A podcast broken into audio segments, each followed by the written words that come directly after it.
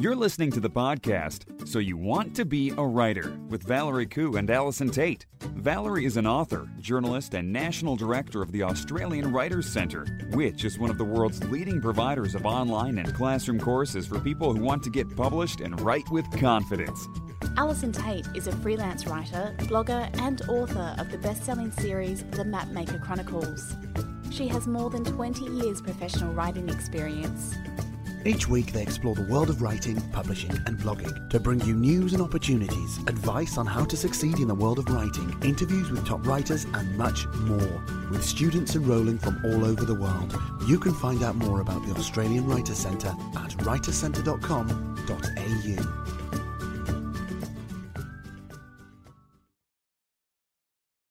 Hello, everyone, and welcome to episode 116. That's 116 of So You Want to Be a Writer. My name's Valerie Khoo, and I'm here with Allison Tait. How are you, Al? Well, Well? uh, we're in the second week of the school holidays, and I guess the best way to describe me at this point would just be hanging on. Hanging on, really? Surely it's not that bad. Well, it's just difficult. I'm I'm trying to structurally edit uh, book four of the Mapmaker Chronicles, and I'm also working on another manuscript at the same time. And then I have the children, and then I also have you know this the general making of the general mortgage payment stuff that needs to be done. So it just I'm just I'm back to you know the third shift really, um, Yeah, right. Which is is challenging, you know, after a, a period of time. And I, you know, I guess the thing is, you know, we sit here and we chat every week, and I sound very outgoing and chatty and stuff. But the truth of the matter is, people, and here's a deep dark secret. I just really like being by myself. I'm an author, after all. Yes. You have to like being by yourself. Um, Yes. So I'm just, I always get so excited about the first day back at school, and I plan my breakfast and I spend time with Procrastipup, and then I just revel in the silence. So I'm, you know, psyching up for that, I guess. You know what? I absolutely love school holidays. Love, love, love, love, love. Love school You holidays. love them Yes, I love them because because what the roads are clear. Yes, the traffic is absolutely fantastic and it takes no time to get anywhere compared to, you know, what it does in non-school holidays. So, I love school holidays. I think it's awesome. Well, I'm I'm glad someone's benefiting. That's all I can say. I'm sad. I'm glad you're having a good time, Val. I That's am. excellent. I'm having a good time. It's Excellent. really good. And what are you up to apart from having a good time? Um, well, interesting that you say that you're doing a structural edit on one of your books because I'm doing a structural edit on someone else's book, Oh, yeah. uh, on a nonfiction book. And um, what's been interesting, I mean, it's it's a very good book. Um, and uh, but what's been interesting, and when you do a structural edit, you know, you can also see these bits where the pacing doesn't work or where these bits need to be moved around and that sort of thing. And it's interesting because it's uh, chapter one, almost the whole of chapter one can go. Essentially, it starts at chapter two. Oh, we talked about this a couple of episodes ago. Remember, I was saying to you when I was that often when I write my fiction, the first draft, Yes. um, when I go back to do the edit, um, I've started in the wrong place, Mm. and generally speaking, it, it it all kicks off somewhere in about chapter two. So that's yeah, that's really interesting. But I, I just think it's that whole thing of writing your way in yes. to the story. Yeah. and not being afraid to chop off an entire chapter because you want to get the reader straight into it. And So have you told the writer that you're lopping off the first chapter yet? I'm still finishing it, so I'm about 80% in, so I will be telling the writer very Oh, soon. Um, Ooh. and, uh, brace yeah. yourself for the tears, Valerie. Brace no, yourself. no, no, because it it's such a cracker from chapter two, Ah. and, and it is a good book, but some bits just need to be chopped, yeah, Mm, mm. or moved around or something like that. But Mm. so it's been interesting. But anyway, let's move straight into a shout out to Oz Simon, shall we? Oz Simon has left us a review on iTunes, so thank you, Oz Simon, and. Uh, Oz Simon, who I assume is a guy, maybe, I'm not sure, has said, uh, Loving the podcast, Al and Val. On my writing days, you accompany me on my morning walks and get my head into gear before I sit down to the computer. The podcast gives me lots of food for thought, and with your interviews with authors, always gives me an insight I find myself turning around at some point during the week. Keep up the encouragement. I love it. There you go. Goodness me. I, I just love the idea of us walking around in people's heads while they walk, don't you think? yeah. You know, the other day I was in the car and um, you and I came onto the um, Oh. to, to the sound system, and it was really weird. I was like, "Oh, that's just so strange." I'm talking to myself, but um, I don't. I, I have to say, I don't. I don't actually. When we talked about, I think it was last week, we discussed people who don't listen to their, or the week before maybe, we don't. Um, people who don't listen to their audiobooks. audiobooks, yeah. I, No. I, I have to say, I rarely listen to the podcast. No, well, this is accidental. It was accidental, and it came on, and it was, you know, um, quite quite a little bit of a shock. But How anyway, sound. It was good. Yeah, oh, there you go. I'd, I'd say so myself. I'm just going to pat was- myself on the back here. It's a bit of a shock, but you know, but you know, if you do mm. have 30 seconds to leave us a rating or review on iTunes, we'd really be grateful because it certainly helps us in the rankings. So thank you so much to those of you who've done that. Very, very appreciative. Let's move on to the world of writing and publishing this week, shall we? Let's. I wanted to highlight a book that I came across. Um, and we'll put the link in the show notes, but it's called Working on My Novel by Cory Arcangel. Archangel? okay. Working on my novel. And it's interesting uh, because when you go to Amazon, if people are very, very polarized, they either get five star reviews or one star reviews, the, are the majority. And um, it's because I think you need to set people's expectations appropriately. And uh, people may have bought the book mm, not really knowing what it's about Right. because what it's about is actually a book of tweets from A people. tweets. A book of tweets from people who have included the phrase working on my novel in their tweets, interspersed with, you know, whatever it is that they're doing at the time, kind of showing that they're not really working on their novel, they're busy on Twitter. So Oh. it's um yeah, it's just a book of tweets. And it's it's Okay, you know what? The thing I, I tend to agree with the weirdness of the of the reviews though, because at no point in the, the at no point in the description does it say that. Yes, that's right.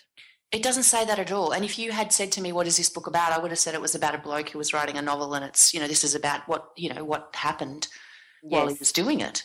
Yeah. But um, you know, because all it says is, what does it feel like to cre- to try and create something new? How is it possible to find a space for the demands of writing a novel in a world of instant communication? Yeah. It's not a good description of what Oh, it's not a good book. description. So I guess what Mm. it does do is tell you how important it is to let, as you say, let people know what they're getting. Yeah, exactly. And as one reviewer has said, um, but at its heart, do you know what it is? Tweets. Just tweets. Yes, this is an example of assemblage, of making meaning by the wholesale repurposing of existing content. content. All I can say is that Cory Arcangel, Archangel, whatever, must be really well connected to get this rubbish into print by a major publisher. Jeez, I tell you what, they're not holding back, are they? They're not holding back. This book killed trees. Oh, it's just the kind of review you don't want to see on anything that you've ever. Do you actually review on Amazon? Do you leave reviews? I've only left one or two. Hmm. Yeah. It's interesting. I, I review, I do stars on Goodreads for things that I really love. I don't tend to do a lot because I, I feel, you know, as an author, I really dislike, um, you know, putting a star rating on other people's work Yeah. um, because I just think it's, you know, it's it's such a personal thing. And I guess as an author, as a reader, I know how subjective it is. Mm. So as an author, I do know that as well. But it doesn't make it any easier no. sometimes to read, you know, what people say. But uh, you know, you sort of get to a point where you take it all in your stride. I don't even look at them that much anymore. But um, I do feel that um, it's such a useful thing to do for an author. So, so I- I am Yes, torn. I'm really torn. Um, but I do only generally tend to sort of review uh, books that I really like. Of course, Mm. yes. You know, as your mother once told you, if you haven't got Mm. something good to say, don't say anything at all. That's so true, isn't it? it, it does leave you without the ability to say this book killed trees, though. Which you know, I've read books where I would have liked to have left that review. yes, absolutely, absolutely. Now, I wanted to um, highlight another link. This is from the Atlantic, and we may have mentioned this before, but I just think it's so cute. I don't want to mention it again. It's um a Not book. repeating ourselves. No, but I just love it. Um, it's a book uh, which has been written by a journalist. And oh, sorry, well, the, the post from the Atlantic is called How to Write a History of Writing Software. and it talks about the book Track Changes, which is the first book length story on word processing. It's just like, It's Who- such a you story, Val, isn't would it? think? Who would But I'm think? actually, I have to say, I'm actually kind of interested. I don't think we have talked about this before. I'm sure I would have remembered it. I know we've discussed typewriters at length yes, at length. over the time, but um, yeah, I don't uh, remember discussing this one. But yeah, to write a history of writing software, fascinating. Who would think to do that? But you know, he has discovered that authors like Isaac Asimov and John Updike and John Hersey actually changed their writing habits to adapt to word process word processing technology. Mm. Do you remember your first ever word processor that you used after you graduated from typewriters? Um, yes, I used a. Um, what did I go to? I think. Uh, I think it's the reason I'm such a an Apple addict because I think my first. I'm just trying to think back, but it was. I was at a at a um, publishing company, and everybody switched over from typewriters to computers at the same time. You know, overnight practically, Mhm. and it was. I was probably about 18, 19 Right. when I used one officially, and it was because you know we used to do computers at school. Remember that? Yes. You had to go and do your one hour of computers a week, and we all had to sit in the. And it was all about. Um, it was all sort of you know it was so complicated because you had to use all the different little codes and things to. yes. And um, I remember thinking this will never take off. and then I, and then we started at the publishing house I was working at. We started on Macs Mm. and it was just it was a whole different world because you know the interface was just so much easier and there was none of this you know coding and you know double double returns and god knows what else we were doing. Um so yeah i i'm pretty sure. And i and i have literally bought apple computers ever since. Wow. Okay. because I think because of that it's just that that was where i started and that's where i stopped The first, I think I was, my first computer was an Apple IIe, which Mm. my dad bought. And uh, we used a word processing thing on it called Zardax. I don't know if anyone remembers Zardax? Yep. Z A R D A X. So if anyone remembers it's Zardax, tweet me or, you know, let me know. And then we eventually moved on to, he used Zardax for ages, but eventually I got a PC and got onto WordPerfect. So Oh, I loved WordPerfect. I used WordPerfect in, you know, all my little part-time jobs that I had during the summer and stuff like that. And eventually I moved to Word and I was like, "Oh my god, this crap's you all go. over WordPerfect."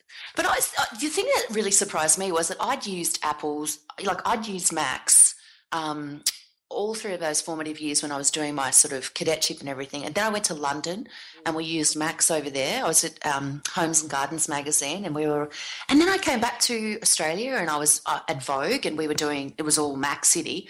And then I went to ACP. And you went Clio. backwards to Xywrite. Oh, it was the biggest, like the biggest publishing house in Australia, Yes. and we were using computers that were just I'd never. Archaic. They were archaic. Well, get this. I had to relearn the whole thing. It was extraordinary. Yeah, so it was so archaic. They were PCs and we were using Xywrite, you may remember. I And do. And the thing is, I because I also worked at ACP in Singapore for three years, but what happened was they shipped over all the old computers from Australia To Singapore. to the Singapore office. So we had even older computers there when I was there. You're kidding. Oh. I don't think any of them had hard drives. No, they were, it was it was really it was it was it was like a time warp, wasn't it? It was just Yeah. like going backwards in Time time. Extraordinary. Anyway. Okay, well, we're going to have walk down memory lane. We should move on. No, we should. Yeah, listen to us. Blah blah blah. blah, From blah. in P- my day. Yeah, in my day. From PR Daily, uh, they've got a post on commonly misused or misspelled words. Hmm. And there's some interesting ones here because these are ones that I see quite frequently, and I'm sure you do too. Mhm. Um, one is is the use of per se. You know, when you say, "Oh, I wouldn't say that. uh, I wouldn't do that per se," or I don't even can't even think of an appropriate sentence now. Of course, I'm so focused on the I wouldn't say that per se. Maybe no, that's not a really appropriate sentence, is it? Here I am thinking on the fly. But people often write per se as in P E R S A Y. Mm, But of course, it is course. P E R and then S E per se, Mm. right? Mhm. And another one people often get wrong is, oh, what are you going to do to whet your appetite? And often wet is spelt incorrectly as wet, as in W E T, but it is in fact W H E T. So Mm. there's a bunch of things in it's a, like a little quiz if you want to have a look. We'll put the link in the show notes at so you want to be a writer.com.au and have a look and see whether um, there are whether you can spot the the right one the right version. One of my personal favourite is Brussels sprouts. Is the that number of people that get Brussels sprouts wrong is. What did they spell? How did they spell it? they leave the S off the end. It's Brussels sprouts. Oh right. Sprouts from Brussels as opposed to sprouts from Brussels. Brussels sprouts. Oh yes, Mhm. Brussels sprouts. Brussels sprouts, yeah. Yes, you're right. Mm. Hmm, yes, that's a good one. Yes. But anyway, we'll put the Anyway. link in the show notes. Okay. Now, the next one's for you. Oh, good. Mm. Do I know about it?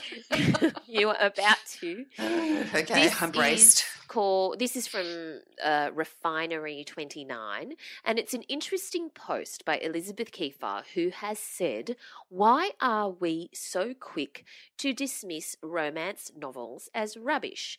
Now, the thing is, whether you read romance novels or not, whether listeners read romance novels or not, they are a massive, and I mean massive, chunk of the market, of the publishing market. And in, of course, there are entire imprints dedicated to romance. And of course, um, there are some publishing houses that, you know, wouldn't exist, in fact, probably without their romance category because their romance is so popular, it drives almost the, the whole publishing house. So, uh, and I, it often pains me when I talk to some authors who have a certain level of snobby snobbishness um, about romance novels or even popular women's fiction, because who are you to say what is what people should read, or or for that matter, what people should write? What are your feelings when you hear people do that? Oh, Val. You know my, you're just trying to get me to rant, aren't you? You just want me to vent my spleen again, don't you? No, No, look, I, I honestly think I, I think judging other people's reading material has got to be one of the most useless exercises in the history of the world. Uh, You know, people or writing material. all writing material. People people read, you know, for lots of different reasons. They read for pleasure. They read for escape. They read for knowledge. They read for you know information. They read for to be to be made to think. They read to not be made to think. You know, it Yeah. depends on what they what what purpose people read for. And I just think that you know the the beauty of the romance industry, and it is an industry. There's no Mm. getting away from that. But the beauty of the romance industry is that there are so many different types of novels and there are so many different authors working in that space that to dismiss the entire genre with a wave of your hand and that's trash is Mm. just you know so incredibly small minded i can't even get my head around it. Um, i just think and i and i also think that you know why why would people imagine for one like what what makes you better than somebody else? Like the, the romance writers are doing something incredibly right because Mm. so many people are reading their work Absolutely. and I think that um, you know the the best of them, good romance writers, are just extraordinary. Like the characterization they use, the way they tell a story within the parameters of what their readers expect, is incredible because there is such a variety of ways to you know. And you think, oh my god, it's two people, you know. Getting it on. How can this possibly be, you know, varied?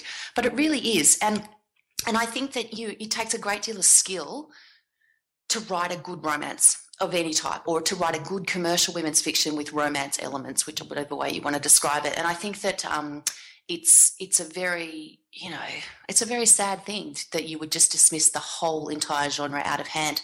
And I would point people to there is a terrific website called Smart Bitches Trashy Books, Oh, Smart yes. Bitches Trashybooks.com, um, which you know breaks down all the different sort of romance novels, talks about what's what makes them great, what doesn't, rates them, reviews them, is very very funny. Um, terrific website. Um, have a look at that.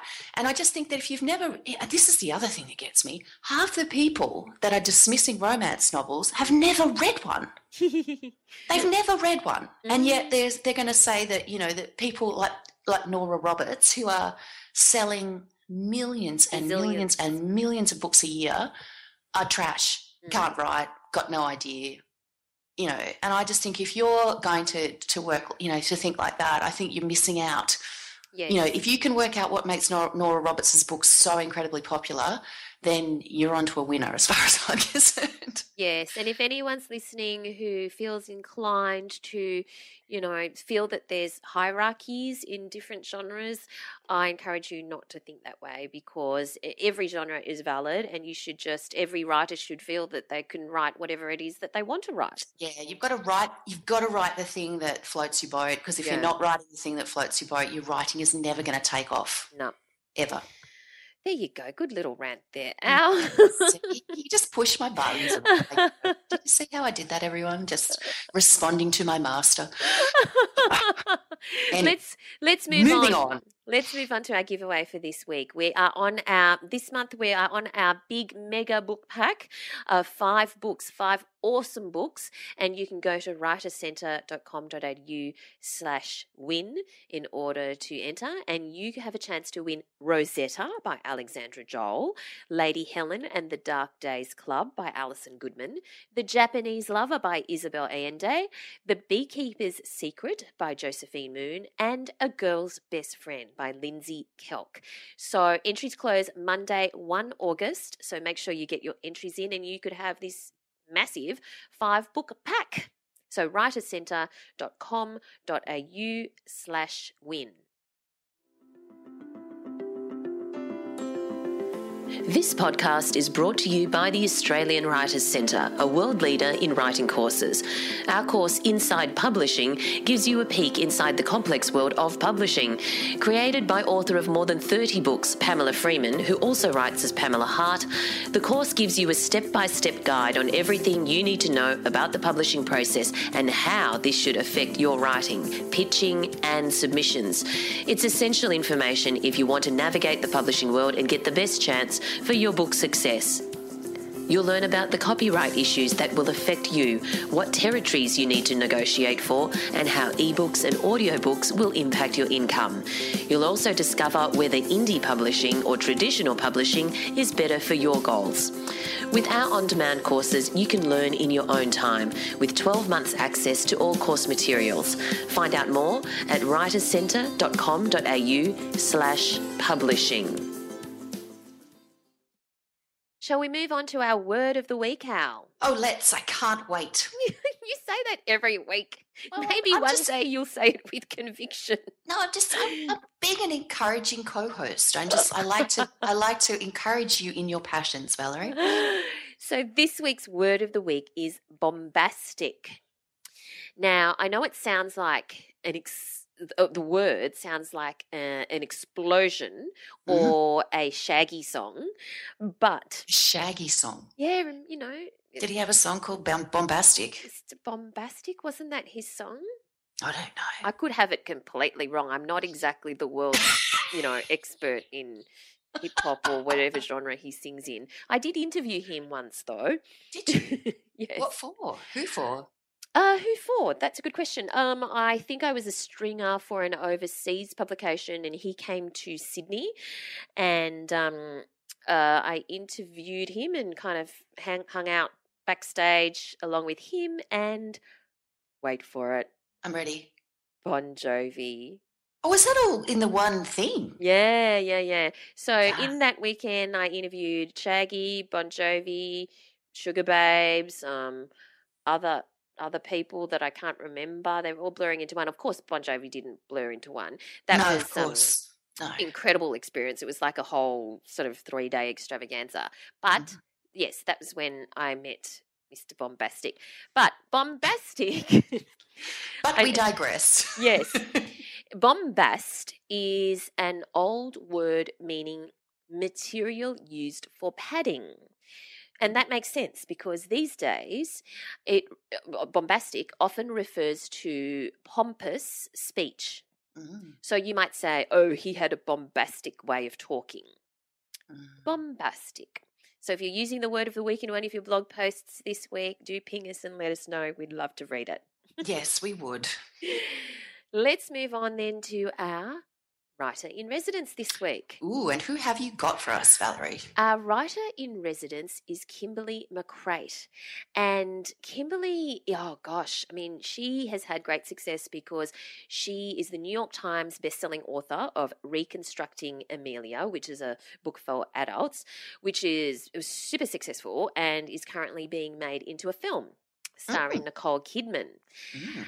And uh, now she's turned her hand to YA and she's released The Outliers. And it's obviously going to be huge because it's already been optioned for filming by um, by a film company, by, by, by Reese Witherspoon's film company. Oh, Reese. The Reese Yeah. effect. Yeah, so we got the Nicole effect and the Reese effect. Goodness me. So let's have a listen to Kimberly. So, Kimberly, thanks for joining us today. Thanks so much for having me. Well, for readers who haven't read your book yet, your latest book, The Outliers, can you tell us what it's about? Yeah, it centers on a um, first of all, it's in present day Boston. It's a trilogy. It's the first book in a trilogy. It centers on a uh, teenage girl named Wiley who has always struggled with anxiety, but when the book opens, she's in a particularly bad spot because she's lost her mother recently in a car accident. And further complicating matters, she's called upon by her ex best friend Cassie to come help her. And so Wiley ends up following Cassie's cryptic text messages, and they lead her and Cassie's boyfriend Jasper into the dark woods of Maine. And on the road, things quickly go from bad to worse, and they finally find Cassie. What's waiting there for them is not at all what they expected. Um, so the book, first and foremost, just really a page-turning mystery about friendship and betrayal, but it also has this speculative twist, um, and that is about the untapped power of intuition. So, how did this idea for the book form? What was your light bulb moment, or did uh, was it something that had been brewing over a period of time? I think it really was inspired. Um, I did brew over a period of time. That's definitely true. But it was initially inspired by my own experiences. I have um, always struggled with anxiety myself, and have always felt really kind of emotionally sensitive to people. And um, my daughter is the same way, and she was from a very young age, like three or four. And I think it was looking at her, and that we kind of share that connection and I started contemplating the fact that a lot of my female friends seem the same and what if there was something more to all of this. So that was really the initial spark for it. And so, um, did you always know from the start that it was going to be a trilogy? Uh, I, did, I conceived of it that way in, in three chapters. Um, you know, just kind of going back to something like the hero's journey or something like like Star Wars, which again is, is an odd example because that's very high sci-fi, which is not what this is. If you look at something like that, um, how it has three chapters of you know kind of the the beginning of the journey, somebody kind of starts back, and then a hero rising at the end. It always had that kind of stuff to me. but did you sort of think of the story idea first and then think, oh, it would suit a trilogy? Or did you think, I'm going to write a trilogy next? What kind of story No, could yeah, could fit into that? no, it was a story story first, and then seeing that that story really fit into the three chapters. So when did you know that you wanted to be a writer and what were your steps to get you there?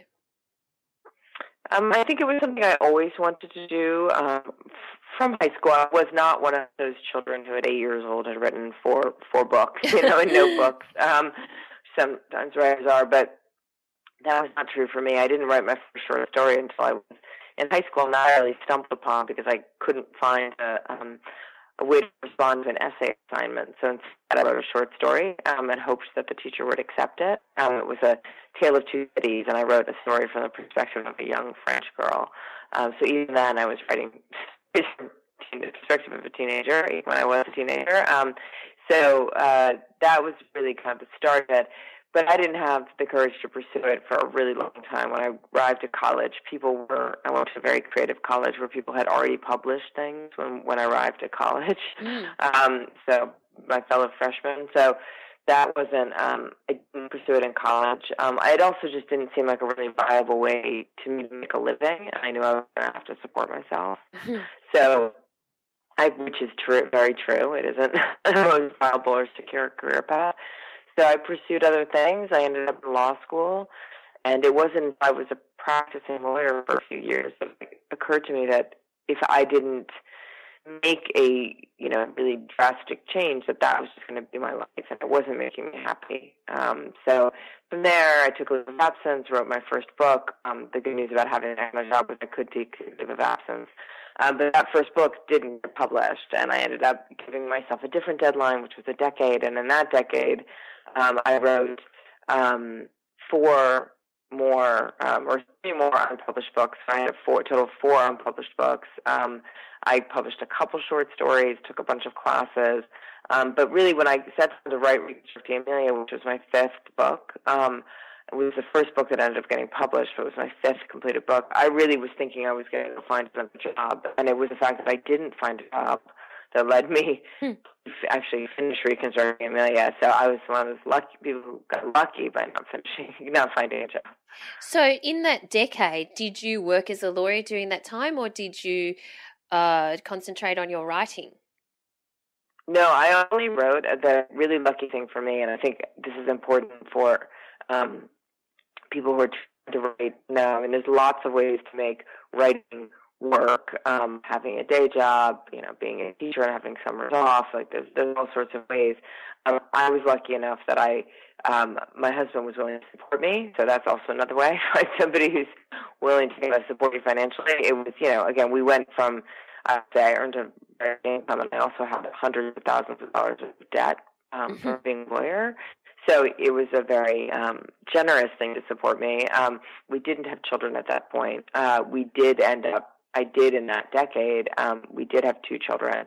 So I took the lead in taking care of them, which, to be honest, wouldn't have been what I would ordinarily have done to, you know, kind of take care of them. And ended up, we did have childcare, and in later days we, we supported we got more childcare, so I would have more time to write. But uh, in very early days, I wrote, you know, when they were newborns, when they were napping, I got up at four o'clock in the morning. I, I fit it around that. So for me, that actually was kind of a bit of a compromise, kind of taking that role of, of leading, you know, taking care of them so that I could write.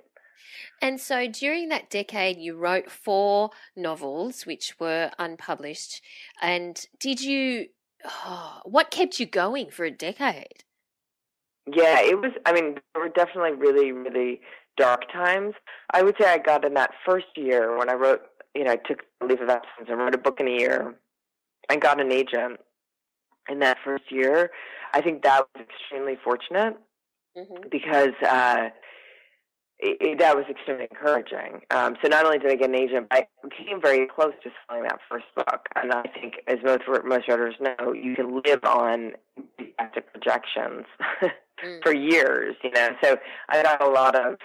She's incredibly talented. You know, can't wait to see what she do, does next, kind of thing from editors.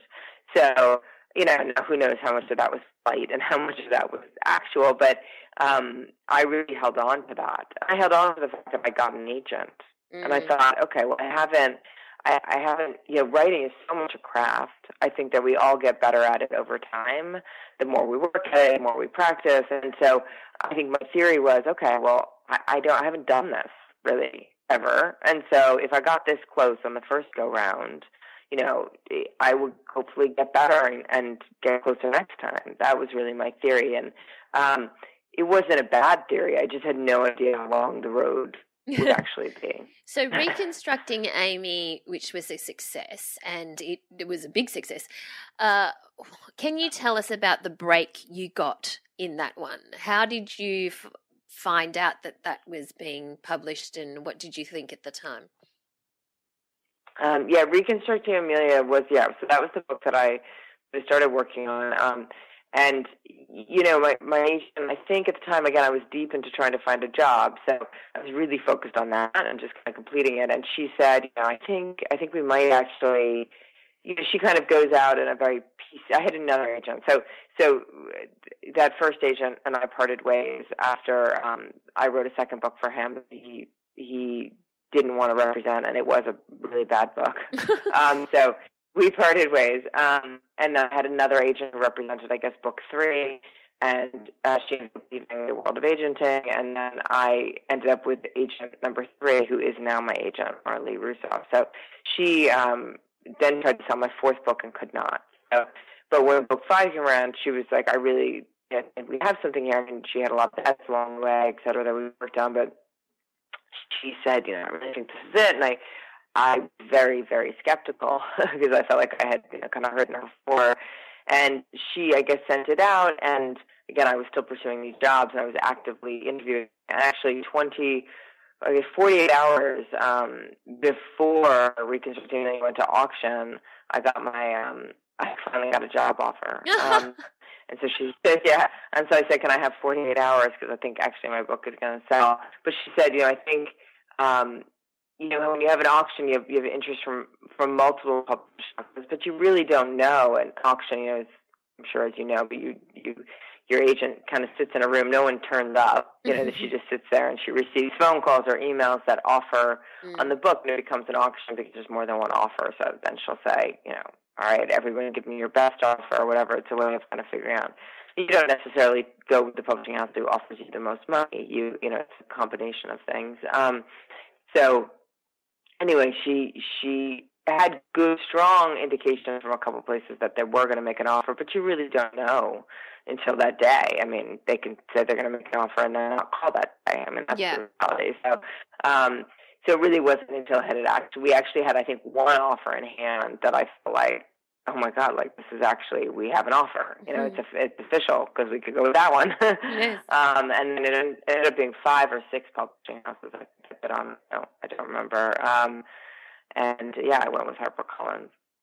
So, reconstructing Amelia, I'll just correct myself there, and the second book, Where They Found Her, which starts with the body of an infant found in the woods. Both start quite darkly, and and of course, reconstructing Amelia is about a mother who goes to her child's school to find that she's the child has jumped from the building, but then gets a text saying she didn't jump. Have you always been fascinated with mystery and sort of the darker side of things or crime? Um, I think so. Um, you know, I wouldn't say. I think that I I write books to kind of answer a question for myself, and I would say the question that started with Amelia was. I have daughters, and it was kind of like, how how are we going to make it through this in one piece, getting getting them to adulthood? Um, and so you know, particularly the book, you know, is, about cyberbullying and technology, etc. For me, that's really a secondary issue. That's like a plot issue. Mm-hmm. For me, the heart of it is, is, you know, how you can be so close to your daughter. The reality is that they're they're supposed to be keeping secrets and they're trying to figure themselves out, and it's a lot more complicated than just make sure they tell you everything because they don't tell you everything, and that's correct and that's part of life. Mm-hmm. Um, so that was really what I was curious about there, and and where they found her is about really about the the weight of history and how how we go on to to deal with our own history, our history with our own parents, how we process that and go on to have children of our own. So you can see kind of I I don't start from a place like let me write about a crime. Mm-hmm. Uh, I think the mysteries are the way I explore those really kind of emotionally layered questions. Um, mm-hmm but I am for sure kind of fascinated by, by real life crime and why really do like uh, domestic suspense. I don't know if that's um, a term that you guys use, but sure. um, the sense of why why people do things to people they love, do and don't do things, mm. um, and how they justify those things to themselves, and like the why um, that's that's really interesting to me. So, reconstructing Amelia is being made into a movie, um, I believe, with Nicole Kidman. Uh, yeah. Did you ever think that that would happen? No, I mean, yeah, you always you always dream of of that. I guess. Um, you know, do you no, I've learned a long time ago not to think or to expect anything in the world of writing, but um, it's obviously a, a fantastic, exciting thing. So um, yeah. I'm thrilled about it. I would definitely wouldn't say it was something I expected. So let's move on to the outliers. Why did you decide to write for a different age group this time? You know, I really didn't just, that was, and also wasn't really a decision made. I just kind of had the book I wanted to write. And, you know, with Where They Found Her and Reconstructing Amelia, there are adult narrators in the book. And with my very little knowledge of genres and uh, YA versus adult, we there was a point at which kind of people there was some wondering whether or not Reconstructing Amelia was YA. Um, people sometimes think it is. But my agent and I have been told that if there was an adult narrator, it's not YA. Um, now I don't even know if that's really true, but that's what was our was our thinking. And my agent doesn't represent YA. Like I'm, you know, doesn't really doesn't really do that. So that seemed like okay, reasonable enough to us. So when I went to write a book that didn't have an adult narrator, mm. excuse me, I thought, um, okay, well then this was YA. Sure. To me, um, and there's also nothing in it that is on its face inappropriate, really, for even younger ages. Um, there's just, I mean, there's nothing really graphic. It's just the way the story is. That isn't something I sat down and thought, let me write, not include uh, a lot of things. So I, I check myself on the language occasionally. There are some, some bad words, not nearly as many as there are in my adult books. Um, I just really made myself be more vigilant, being sure that those words were necessary when they were used. Um, that was the only way in which I kind of altered anything. Um, you know, I, I, it just to me the stories that that are written in young adult are some of the best that are written of any kind. Um, mm-hmm. They're you know compelling and layered, and um, so to me, and obviously so many adults read YA. So, um, and in addition to that, so many teenagers read adult books. So mm. there's a lot of fluidity there. So I, I don't I, I did have this moment where I was like, okay, no adult, so this is YA. But that was really, I mean, again, that's it was kind of just a little bit arbitrary.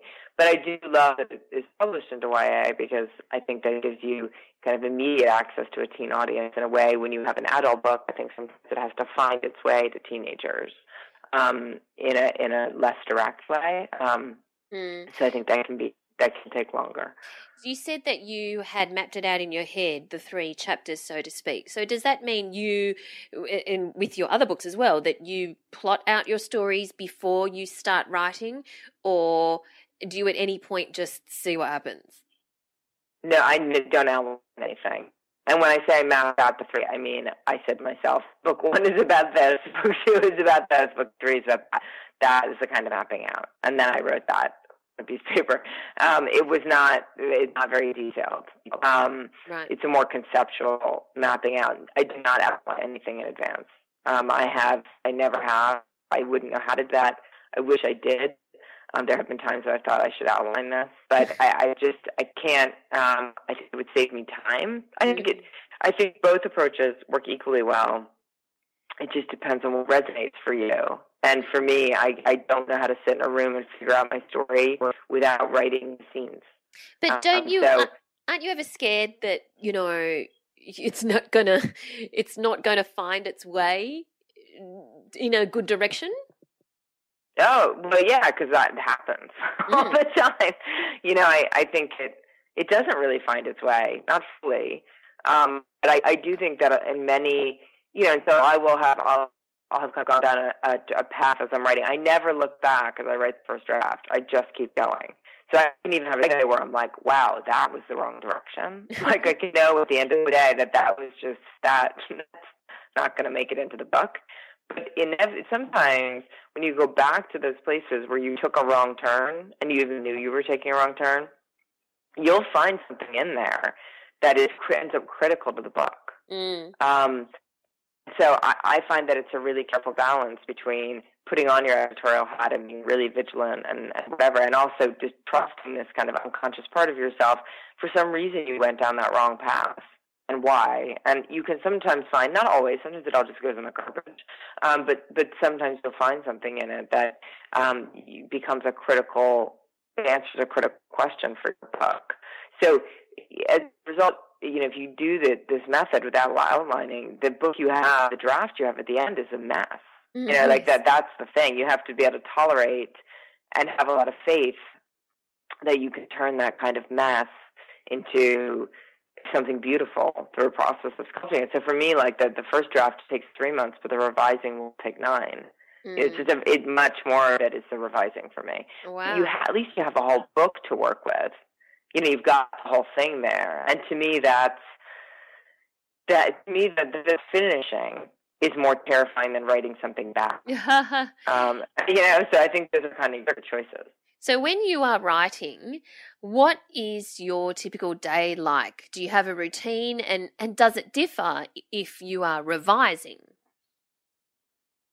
Um, yeah, no, I write every day from nine a.m. to seven p.m. I write like wow. a job five days a week, um, and then if there is um, I often have to extend that and write. I mean, again, the same process I'm describing isn't extremely fast mm. because you have go down wrong paths, etc. So it, I'm not, you know, particularly compared to a lot of YA writers, I am not fast. I mean, I think in the scale of adult writers, I'm average.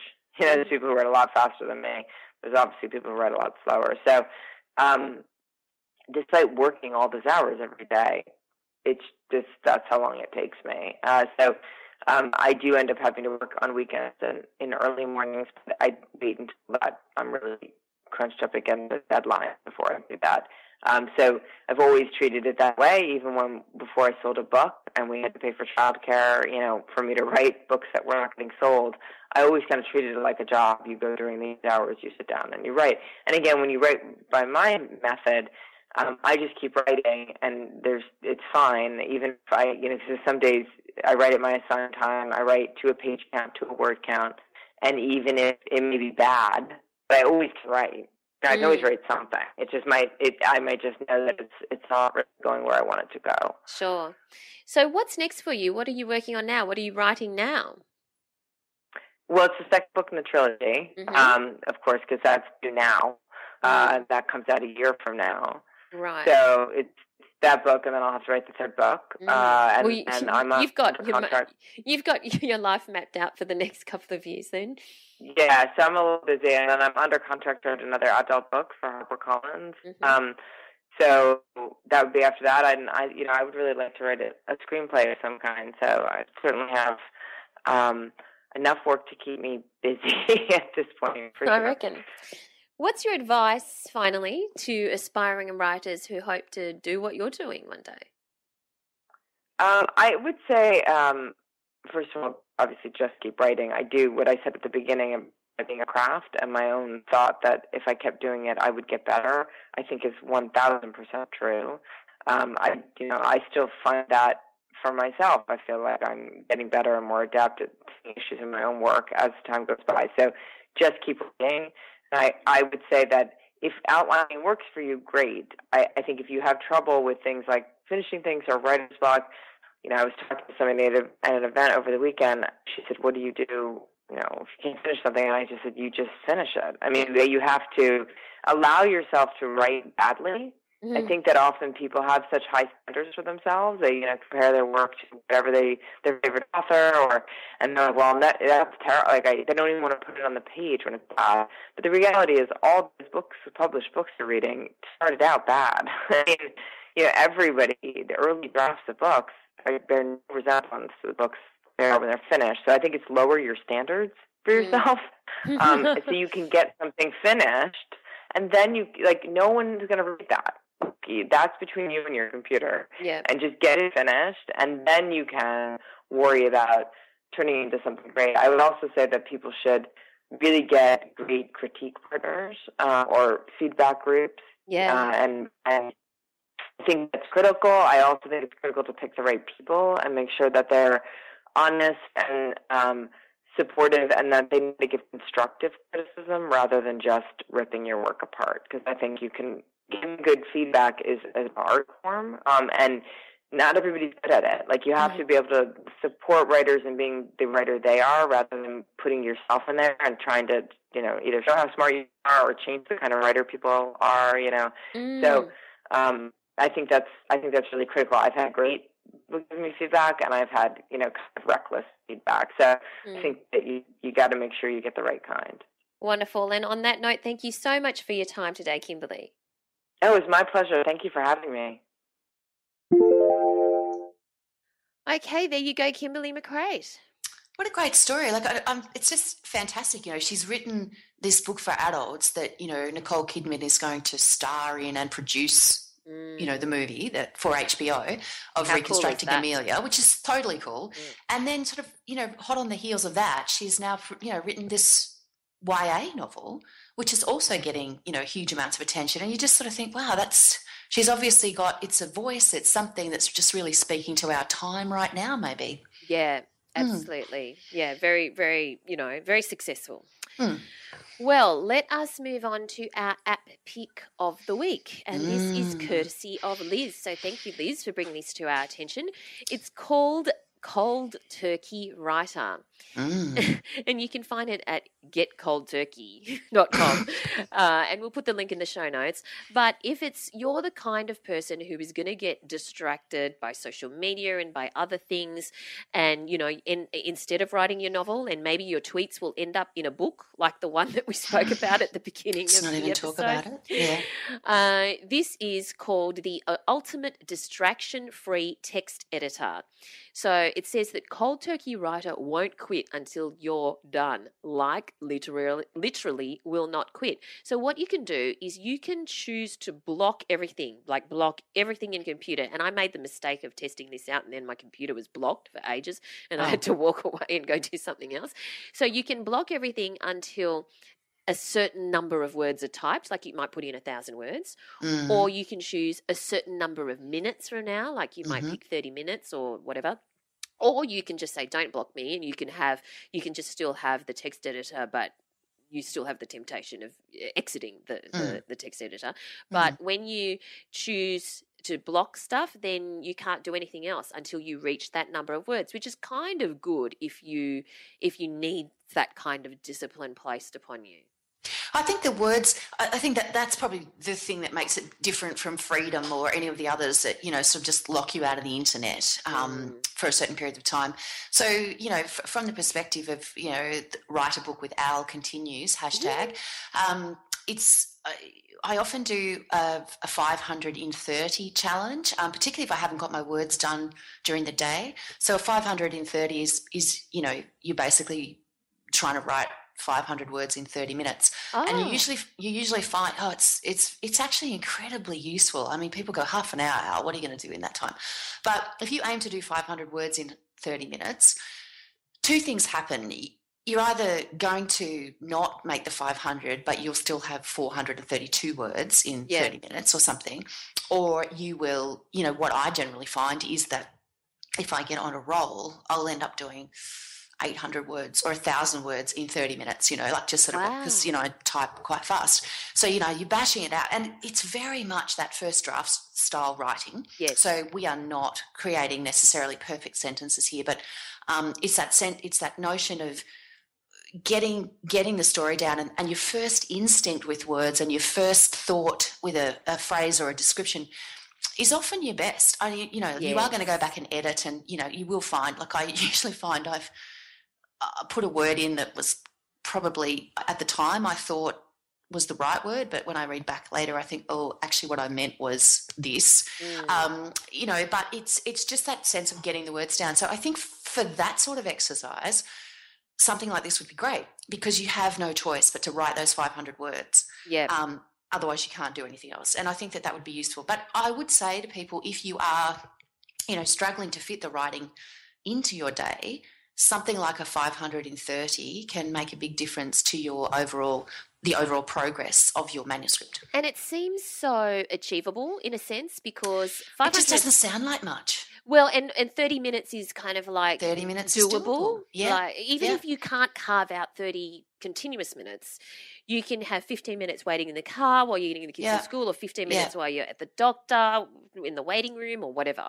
But the thing is also like most people can find 30 minutes. Yeah. 30 minutes, it's not an hour. Like an hour can be very hard to, you know, pull out. That 25th hour of the day is very hard to find. But 30 minutes is such a little window. And really, what you're doing is about five paragraphs. Like it's not massive. Right. And yeah. so it's not overwhelming. And you're not sort of like, oh, I'm writing my novel. Yep. You're not writing your novel, you're writing 500 words. And Yep. 500 words just feels like, yeah, okay. But they add up. They, They really do. add up. They do. So, anyway, Wonderful. we? Cold well, turkey. cold turkey. We'll put the link in the show notes. Um, let's move on to our working writers tip this week. Mhm. So, our working writers tip, uh, the question comes from Renee, and she asks Lately, I have felt as though my writing is getting worse. I feel like I struggle to get the meaning across. The words I'm using seem wrong. I'm changing tenses, point of view. Basically, I'm all over the shop. My writing is convoluted and sticky. It never used to be this way. I used to feel like I could write. Writing was an outlet. I had flow and purpose and clarity. Basically, I feel like I've taken a big step back, which is weird since I'm devoting more time than ever to writing. Why have I regressed? Is this normal? To make myself feel better, I've tried to convince myself that, like most crafts, after an initial burst of improvement, there is confusion and regression while you consolidate.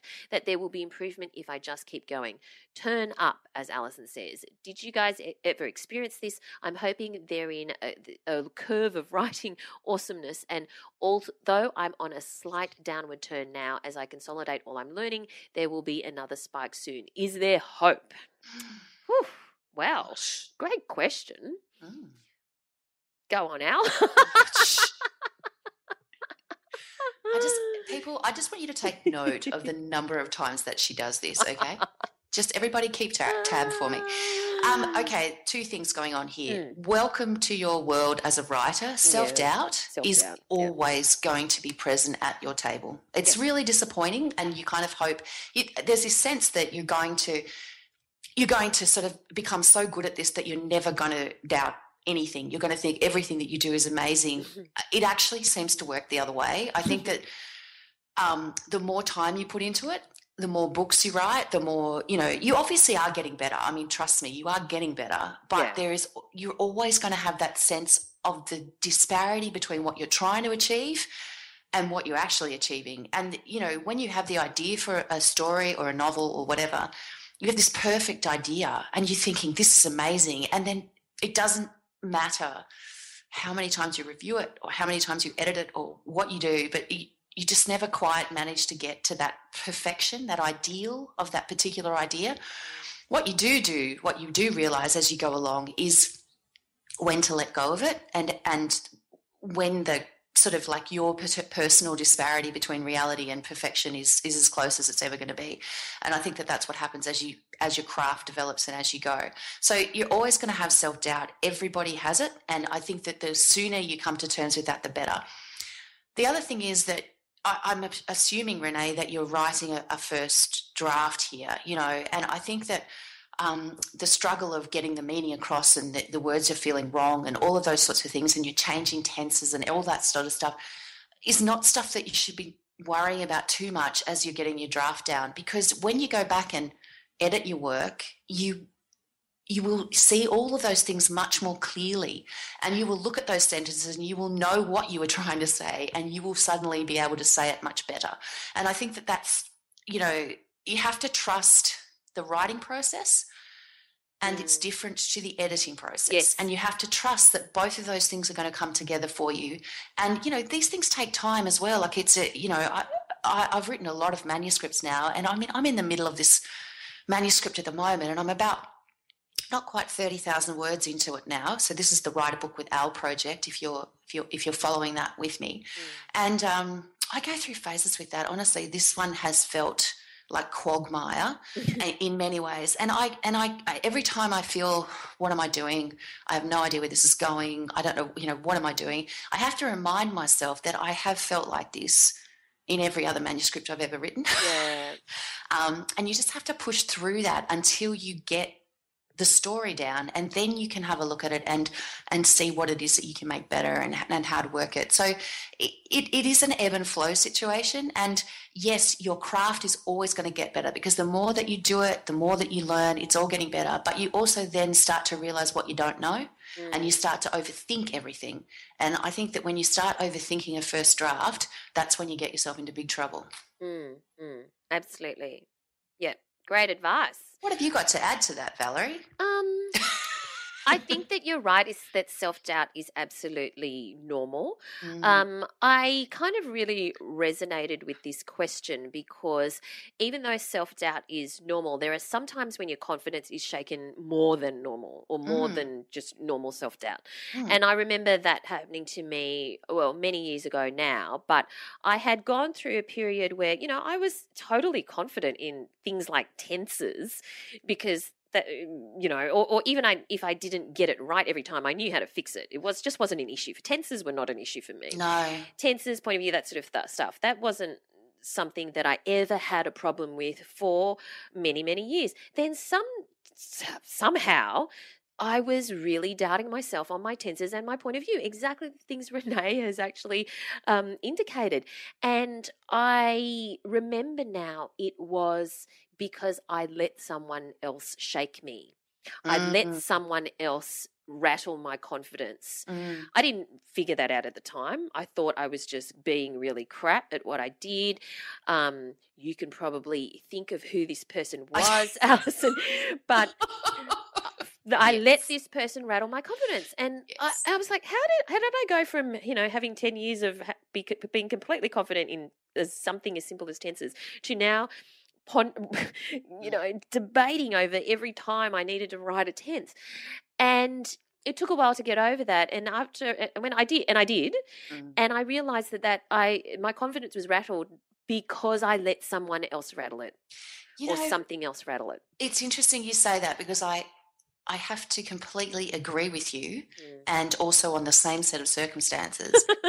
Um, and it's very, very true. So I've been, I guess, my confidence um, as a writer has been really shaken twice. Once um, in when I was working in magazines, and I guess the second time was when my uh, first novel manuscript had been accepted for publication, and then you know it, it, didn't get over the line. It was decided that you know it wasn't going to mm-hmm. it wasn't going to work. And I mean, in hindsight, that is a fantastic thing. But at the time, it was uh, very very difficult because no matter what I did. I couldn't seem to fix it, and I like I'm someone who likes to fix things. Like I like yep, to get yep. it right. Like yep. I'm really very focused on getting it right. So I found that incredibly difficult. But I think the thing that saved me in that particular instance was that I had written something else. Um, I had continued on, I had written something else. And even as that first manuscript was going through its dying throes of being, you know, eventually rejected, um, this other thing was picked up amidst great fanfare and excitement. And the and I began work with a different editor. Mm who was incredibly supportive of yeah. what I was doing. Yep. And I, I, think it's yeah, so I think you're right. It's it's very, very important to look at where the problem's coming from. Yes. And is it some is it actually you or is it someone else? Mm. Exactly, exactly right. So let's move on then to our platform building tip this week. And that's kind of good segue. You were speaking about the fact that you had that first manuscript in, but you had a second one going. Yes. And this ties into a platform building tip about planning your author career because so often we um, we meet many writers who are who have written their first novel who are, who have spent so much time and effort on their first novel they're exhausted by the end of it and they haven't even contemplated writing another one or even two or whatever mm. but it is very important isn't it to be already planning your author career in terms of planning what your next book is and your next book. Isn't that right? You do. And you have to think about it. Um, somebody asked me not so long ago, somebody asked me a really interesting question, and it sounds like a very simple question, but it was a question that I I don't know that I'd ever really given conscious thought to. And it was like, Allison, what do you want to write? What kind of writer do you want to be? And for someone like me who likes writing all the things, um, and you know is obviously often writing all the things, it became a very interesting question because um, you have to make a decision at some point about where you're going to focus um, your energy for the foreseeable future.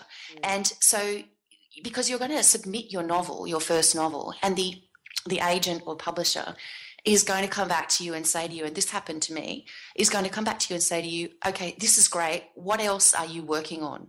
Mm.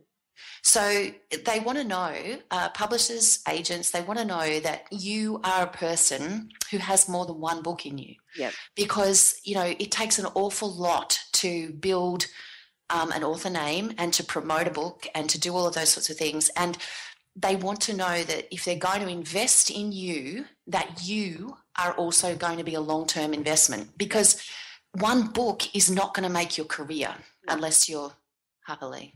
yes. and then look where that went.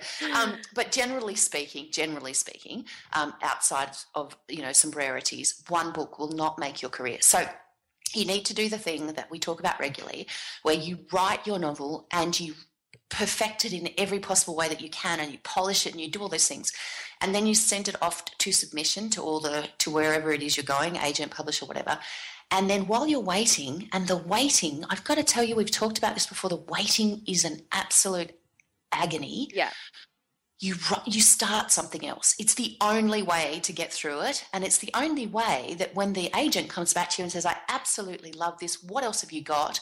You say, "Well, actually, I'm halfway through another book about X, Y, or Z." Um, so think about the kind of writer that you want to be, and and whether or not you know you're going to focus all your attention on commercial women's fiction, or are you writing literary fiction, or what what sort of author do you want to be? And of course, this and other awesome platform building tips are in Allison's course, Build Your Author Platform, How to Build Your Author Platform. Uh, and you can find out more at writerscentre.com.au slash platform. All right, so we're almost to the end of this episode, Al. What have you got going on in the coming week? Uh, well, I'm going to survive the last few days of the school holidays. I'm going to treat myself to an enormously fat breakfast in complete oh. when they go back to school. Oh, okay. An enormously fat breakfast in complete and utter solitude. Um, yeah. And I'm just going to get on with my writing and my editing and all the things that I have to do, despite the fact that they're home annoying me. Yes, yes absolutely. And you? Um, I've got a couple of conferences here and there, so I'll oh. be living out of a suitcase for a little while, and then I've got a gig in Melbourne that I need to go to, and a couple of other jobs. Um, so I've tied them all together in Melbourne. So yeah, I'll be living out of a suitcase for a little while. Hmm. Well, I have to tell you that at this point in my life, a suitcase looks like a very good thing. okay, that's all I'm saying. all right, and and and I'm thankful for the uh, less traffic on the road. all right, so where do we find you online, Al? Uh, you'll find me at allisontait.com, A L L I S O N T A I T. Uh, you'll find me on Twitter at, at Al Tait, A L T A I T, and you'll find me on Facebook and Instagram at Allison Tait Writer. And you'll find me at Valerie Khoo, K H O O, on Instagram and Twitter. Just search for Valerie Khoo on Facebook, and I am the Valerie Khoo on Snapchat, where you'll probably see um, hotel rooms and suitcases. Sounds exciting. All right, then. Thanks for listening, everyone, and we look forward to chatting to you again next week. Bye. Thanks for listening to So You Want to Be a Writer. You'll find the show notes at writerscentre.com.au slash podcast or sign up for our awesome and often hilarious weekly newsletter at writerscentre.com.au slash news, where you'll find writing resources, giveaways, competitions, and much more.